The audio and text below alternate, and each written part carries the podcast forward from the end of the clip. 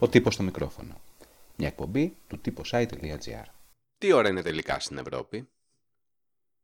Πριν από λίγες μέρες, η μεγάλη πλειοψηφία των κατοίκων της Ευρωπαϊκής Ένωσης που πήραν ηλεκτρονικά μέρος στο σχετικό δημοψήφισμα μέχρι τις 16 Αυγούστου, ζήτησε να μην επιστρέψουμε στην κανονική ώρα, τη χειμερινή δηλαδή. Ωστόσο, το θέμα είναι κάπως πιο περίπλοκο και δεν λύνεται με μία λιγότερη ώρα ύπνο για πάντα, έτσι απλά. Η Ισπανία, για παράδειγμα, πρότεινε να ανακαταργηθεί η αλλαγή της ώρας 2 φορές το χρόνο, αλλά κάθε χώρα να διαλέξει αυτή την ώρα και τη ζώνη ώρας στην οποία θα πορεύεται στο εξής. Αυτό μοιάζει πιο λογικό. Οι Γερμανοί πολίτες, αντίθετα, συμμετείχαν περισσότερο από όλους, αμέσως μετά οι Αυστριακοί και οι Λουξεμβούργοι. Οι Έλληνες, από την άλλη, πήραμε μέρος σε ποσοστό 0,34%.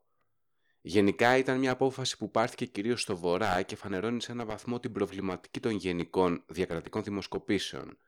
Άλλα πράγματα θέλουν οι Βόρειοι, άλλα οι Νότιοι. Στο ερωτηματολόγιο, η ερώτηση είχε να κάνει με την κατάργηση της αλλαγής για όλες τις χώρες της Ευρωπαϊκής Ένωσης ή την παραμονή των αλλαγών από καλοκαιρινή σε χειμερινή ώρα.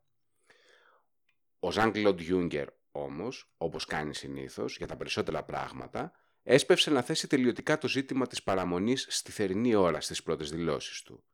Ωστόσο, η απόφαση θα ληφθεί από το Ευρωπαϊκό Κοινοβούλιο και το πιο πιθανό είναι εκεί η πρόταση να λέει κατάργηση της αλλαγής ώρας και όχι υποχρεωτική διατήρηση της θερινής ή της χειμερινής για όλα τα κράτη της Ευρωπαϊκής Ένωσης.